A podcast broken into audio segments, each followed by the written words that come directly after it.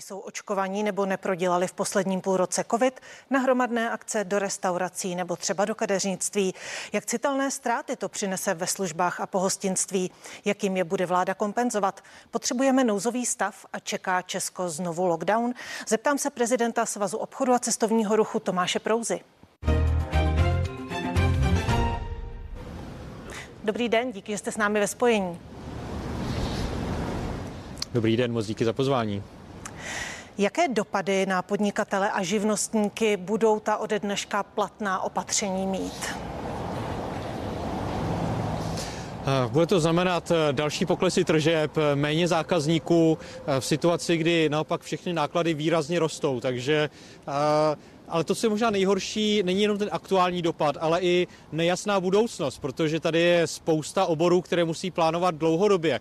Typickým příkladem jsou zimní střediska, která si musí eh, někdy 6. prosince rozhodnout, jestli nakoupí elektřinu na celou zimní sezónu, aby mohli zasněžovat, aby mohli porozovat vleky.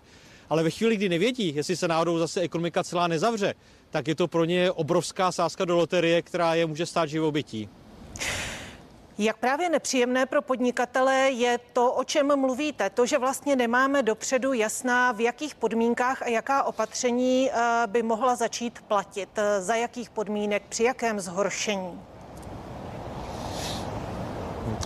Ale je to vlastně rok a půl bohužel stejné. My rok a půl říkáme, dejte nám si jasný plán, stanovte jasné hranice, pak se tomu umíme přizpůsobit. Nejhorší je přesně takové to vytahování opatření z klobouku, ale možná ještě horší je taky to, že vláda ani nevymáhá ta opatření, která už zavedla. Takže my tady sice máme spoustu věcí na papíře, ale je tady obrovský počet lidí, kteří ta opatření ignorují a pak na to doplácíme dalším dalším zpřísňováním. K tomu se následně ještě dostaneme, ale jak velký pokles zájmu očekáváte ve službách neočkovaných je zhruba nebo eh, právě to, že neočkovaní a lidé, kteří v posledním půlroce neprodělali nemoc, eh, o těch mluví ministerstvo zdravotnictví zhruba, že se to týká 2,8 milionů eh, lidí. My odhadujeme další pokles návštěvnosti třeba v restauracích zhruba o 20%, ale problém je v tom, že v každém regionu je to úplně jinak. V Praze ty propady byly relativně menší, protože v Praze je hodně lidí očkovaných, na druhou stranu třeba Zlínsko, některé další kraje už teď měly propady kolem 50% a dalších minus 20%, znamená, že pokud nepřijdou aspoň trošku rozumné kompenzace, tak ty podniky nemají z čeho přežít. Takže se to dotkne, ta opatření se dotknou uh, více některých regionů, jako jste třeba teď eh, mluvil o tom Zelínském? Přesně tak, tady prostě je vidět, že existuje absolutně přímá úměra počtu očkovaných a počtu lidí, kteří chodí do restaurací, do fitness center, využívají další služby. Prostě jako Praha, která je na tom výrazy nejlépe, tak má nejmenší poklesy ve službách, ale tam, kde je naopak to pročkování je nejnižší, tak tam ty propady jsou obrovské. Jak na ta opatření budou podnikatele a živnostníci reagovat, například eh, v restauracích? Nechají restaurace otevřené, vyplatí se jim to, nebo budou opět eh, jenom okénka? Ano, samozřejmě platí to, že vařit přes okénko je nouzový režim, musíte spoustu lidí poslat domů, protože pro ně nemáte práci, takže pokud to jenom trošku půjde, tak každý chce mít restauraci otevřenou, i když tam bude mít třeba 50-60% hostů, ale ona je to i taková jako vlajková vlastně vlajka zapíchnutá do země. Prostě pořád tady jsem jako restaurace, chci pro vás vařit. Ve chvíli přijdeme do těch okének, tak eh, to znamená zase jako velmi nouzový režimy ekonomicky, protože velkou část toho zisku si vyberou rozvážkové firmy, které o tom ta jídla rozvážejí, že spousta lidí si to radši nechá dovést, než aby si aspoň třeba k tomu okýnku aspoň došla. Dělali jste uh, nějaké průzkumy mezi podnikateli a živnostníky, kolik jich vlastně skončilo a pro kolik z nich by právě ta současná opatření mohla být konečná? V gastronomii to je zhruba minus 15% restaurací. Na některých místech se přes léto otevřely nové koncepty, nové restaurace, takže jako je vidět, že je tady pořád ochota, když to jenom trošku jde, lidi se rádi vraceli do restaurací, zejména ve městech. Venkovské hospody na tom byly výrazně hůř, tam se lidi naučili, že možná stačí koupit si eh, malý soudek piva, vypít si ho s kamarády na zahradě, takže ty vesnice jsou na tom trošku hůř. Eh, a ve službách, eh, třeba fitness centra, tam je taky zhruba minus 10% fitness center, A to, co je možná větší problém, je, že tím, že se zase omezuje provoz, tak ty služby nemají z čeho si vlastně doplatit ty velké dluhy, které měly poslední měsíce, protože velmi často vlastně třeba chodí lidi do fitek ještě na loňské permanentky, takže musíte jim otevřít, musíte jim nabídnout trénink, ale nemáte z nich příjem. Podobný problém mají třeba eh, divadla, eh, která vracela vstupné a dneska vlastně jenom hrají pro lidi, kteří už před rokem to divadelní představení zaplatili. Jak často řešili podnikatelé a živnostníci právě výpadek eh, příjmů nějakými půjčkami, které musí splácet? No, eh, každý, kdo mohl, tak si o tu půjčku řekl. A problém je v tom, že třeba jako gastronomie byla vnímána jako velmi rizikový obor, které banky nechtěly úvěrovat, úplně nefungovaly ani ty vládní záruky za úvěry, takže uh, Nakonec je to možná dobře, protože s tím dalším propadem příjmu by se provozovatelé dostali do velkých problémů, neměli by z čeho splácet ale to ne, neznamená, že nedluží nikomu. Velmi často prostě dluží rodině, eh, dluží přátelům a, a proto je snaha, aby se aspoň trošičku i v současné situaci fungovalo, abychom nešli jenom do lockdownu od toho režimu okének, protože to je to nejstrátovější, co může být. V Rakousku od dneška platí lockdown pro všechny, očkované i neočkované. Čeští politici tento scénář u nás vylučují. Věříte jim? Uh, nevěřím. Já se vám, že ta čísla, tak jak se zhoršují, tak si budou tady velké problémy a já se vám, že bez na to, co vláda slibovala, tak pokud dojde k přehlcení nemocnic, tak jim nebude zbývat nic jiného, než šlápnout na brzdu. Proto jsme tak hodně tlačili na to, aby byly jasné kompenzace, aby všichni věděli, do čeho jdou, protože to nejhorší, co se tady může stát, je, že vláda zavře a podnikatelé a jejich zaměstnanci, to je to klíčové, jejich zaměstnanci nebudou vidět, co je čeká další den. Co by další lockdown znamenal pro českou ekonomiku? Protože eh, Česká lékařská komora třeba dnes už vyzvala k lockdownu, vláda dnes bude jednat eh, o nouzovém stavu, eh, který je také třeba k vyhlášení lockdownu, nicméně mluví o tom, že je to kvůli povolání mediků právě do práce. Co si o to myslíte? Eh, no, já mám pocit, že hlavním důvodem pro eh, nouzový stav je zase potřeba rychle nakupovat, že tady zase vláda se zanedbala přípravu, aby nakoupila do státních hmotných rezerv všechno, co je potřeba. Teď to zase bude honit na poslední chvíli a, a to považuji za velký problém. A, Zároveň, pokud by tady došlo na lockdown, tak ale musí platit to, že vláda bude ta opatření vymáhat.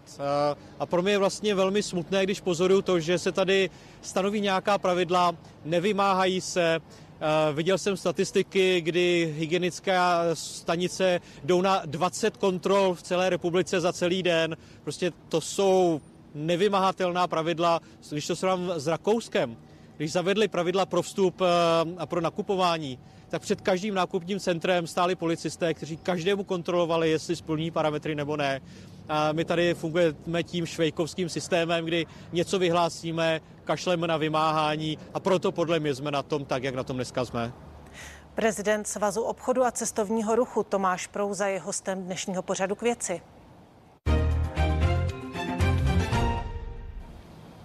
Včera večer proběhlo jednání o kompenzacích pro podnikatele a živnostníky právě v souvislosti eh, s novými restrikcemi. Eh, jak to dopadlo? Eh, myslím, že se dohodli poměrně rozumně s panem ministrem Havlíčkem, s paní ministrní Šilerovou o tom, že ta možnost vstupu do kompenzačního mechanismu by měla eh, být už pro všechny, kteří mají propady obratu alespoň o 30%, protože my jsme teď v trošku jiné situace, situaci než na jaře, kdy přišel lockdown, vlastně okamžitě se zavíralo, okamžitě padaly ty obraty velmi rychle, eh, Dneska prožíváme zhruba měsíc takové to jako postupné omezování fungování, takže ty propady jsou trošku jiné. Ale to, na čem jsme se nedohodli a co jsme velmi chtěli po vládě, tak je ale to, aby vedle kompenzací pro podniky spustila i program antivirus. Abychom dokázali udržet pracovní místa, protože to je podle mě to klíčové, aby prostě lidi věděli, že mají práci, aby neutíkali z těch sektorů služeb, protože už dneska máme obrovský problém s lidmi a pokud uteče ten zbytek, tak nepůjde vůbec, jak ty služby restartovat. Podle té současné dohody, tedy ze včerejšího večera, se kterou eh, předpokládám, jde ministr Havlíček i na dnešní jednání vlády, co konkrétně dostanou podnikatelé a živnostníci? O co a kdo bude moci žádat?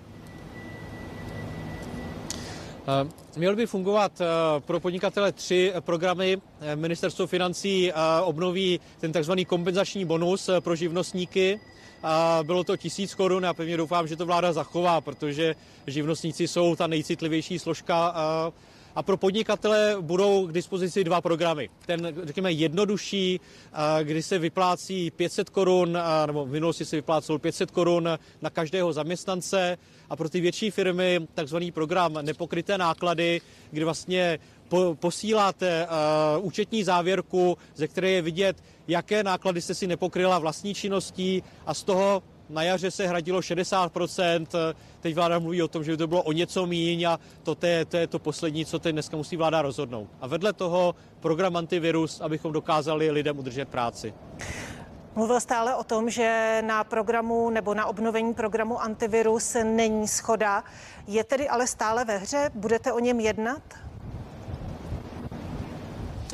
Budeme o něm jednat nás ubezpečovali eh, náměstek eh, z Ministerstva práce a sociálních věcí včera večer, že ten program mají připravený, že ho mají v šuplíku, že ho můžou spustit eh, den poté, co vláda schválí. Já souvám, že tady je to spíš znovu politická přetahovaná hra mezi ministriní financí a ministriní práce a sociálních věcí, ale jako snad pochopí, že ta situace je taková, že potřebujeme lidem ochránit pracovní místa, že to není čas už na politické hry a že ten program musí spustit, protože pokud ho nespustí, tak to je obrovská díra, najednou si nebude z čeho platit lidem alespoň část těch mest ve chvíli, kdy jsou doma na překážkách, když pro ně není práce a ve chvíli, kdy odejdou z toho sektoru, tak uh, už se prostě nikdy nevrátí. A my to dneska vidíme, jak zoufale jsme hledali přes léto lidi do restaurací, do lázní, kamkoliv jinam ve službách.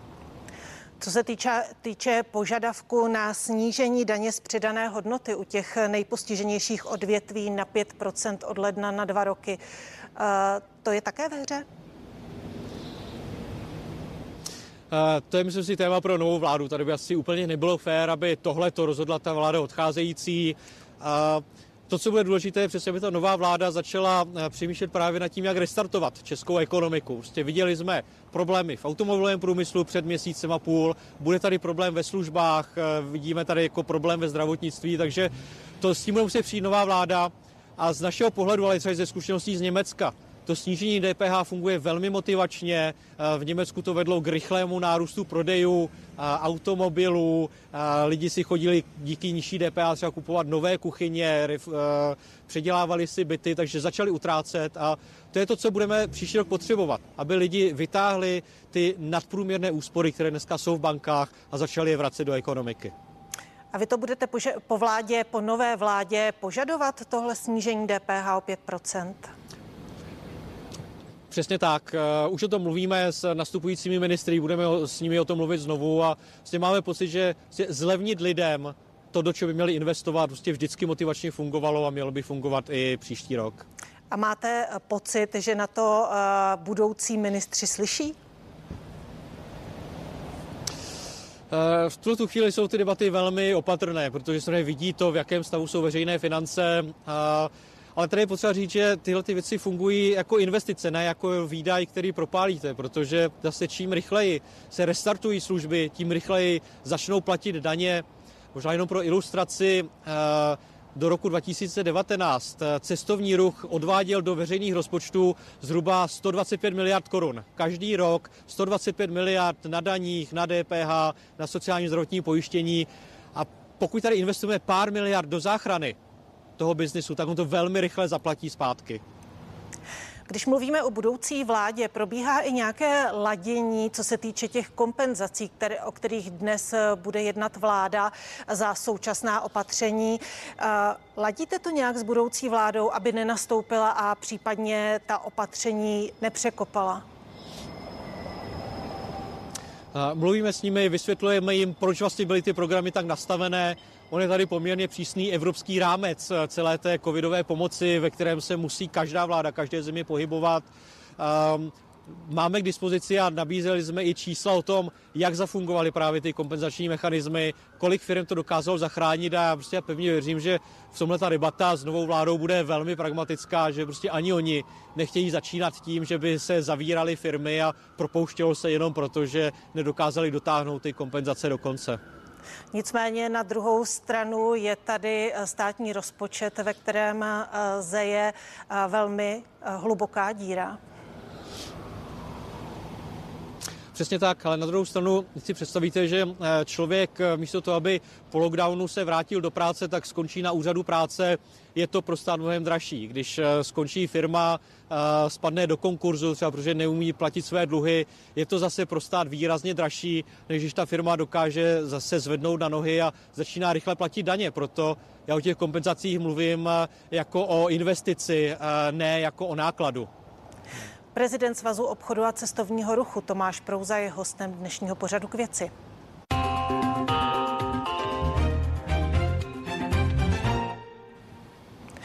Budou ta ode dneška eh, nastavená opatření podle vás fungovat?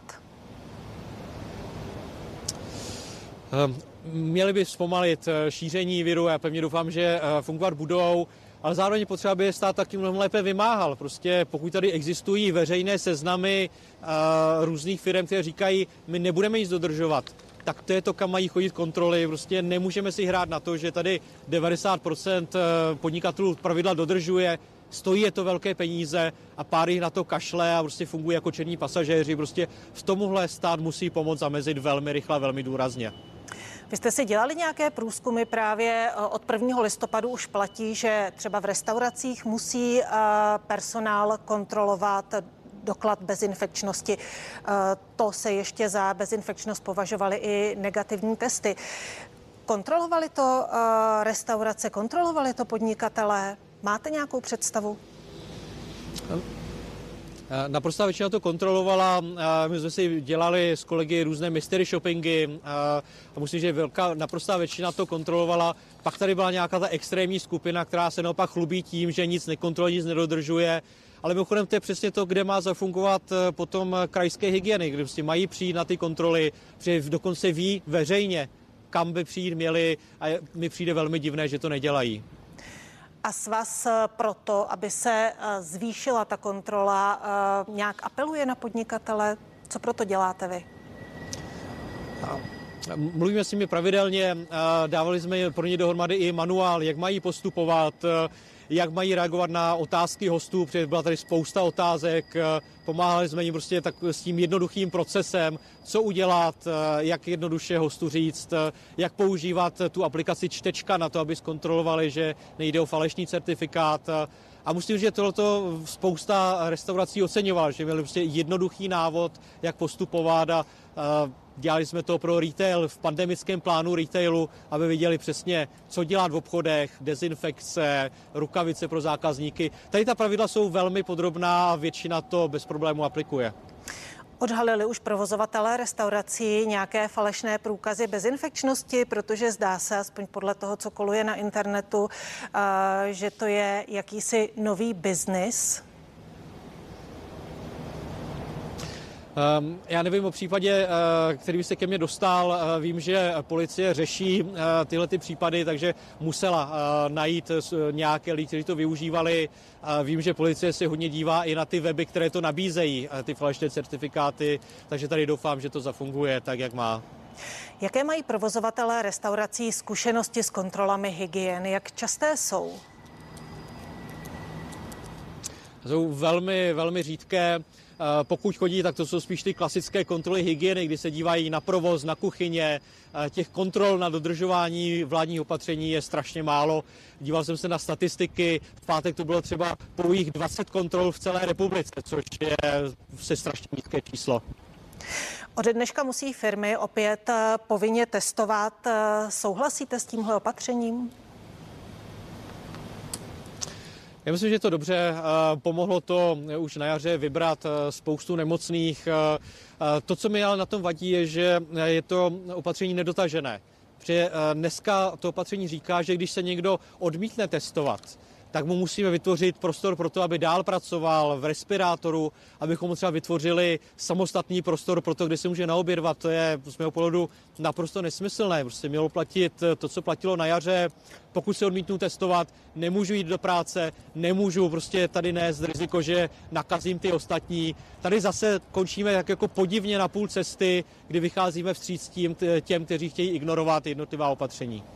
Budou mít firmy dostatek testů a vlastně dostatek prostoru, jak ty testy vyhodnocovat? Budou třeba větší firmy zřizovat opět nějaká testovací místa ve svých podnicích? Eh, je to přesně tak, to testování bude vypadat velmi podobně jako na jaře. Eh, testů je eh, poměrně dostatek.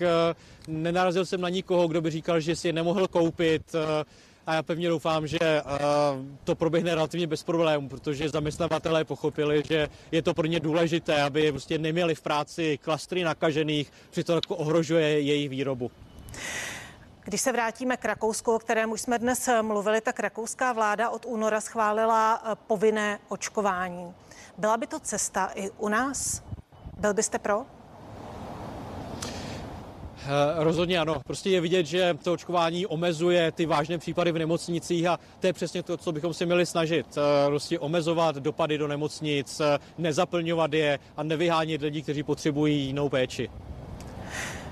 Motivují firmy a podniky dostatečně eh, své lidi k očkování? Máte nějaké průzkumy o tom, eh, kolik procent eh, třeba těch větších firm alespoň poskytuje nějaké bonusy třeba za očkování? Eh, dělá to velká většina eh, velkých firm, ať už to jsou dny dovolené navíc, eh, nebo pro zaměstnance do takových zaměstnaneckých benefitů se přidávají třeba 2000 korun. Některé firmy dokonce vyplácely přímo hotovost těm, kteří se nechali naočkovat a je, čím dál tím víc firm jde tímhle tím směrem, protože se přesně naučili, že čím více mají lidí očkovaných, tím menší riziko je nějaké větší nákazy, zavírání provozu a to je v té jako složité ekonomické situaci věc, které se všichni velmi bojí. A poslední otázka, poprosím o krátkou odpověď. Všeobecná zdravotní pojišťovna bude vysílat eh, mobilní očkovací týmy eh, do firem, do podniků, eh, začne oslovovat podniky nad 500 lidí, kde je proočkováno méně než 70% zaměstnanců. Jak se díváte na tenhle plán? To je věc, kterou my jsme chtěli už na jaře a já jsem rád, že se budou dít aspoň teď, ale myslím si, že nejde jenom o ty velké firmy. To, co spíš potřebujeme umět těmi mobilními týmy oslovit i malé podnikatele na, na malém městě, pro které je složité dojet si do nějakého většího očkovacího centra. Říká můj dnešní host, kterým byl prezident Svazu obchodu a cestovního ruchu Tomáš Prouza. Díky za to. Díky za pozvání a hezký den všem. Dnešní pořad k věci je u konce, ale za chvíli je pro vás připravena spravodajská relace. Hezký den.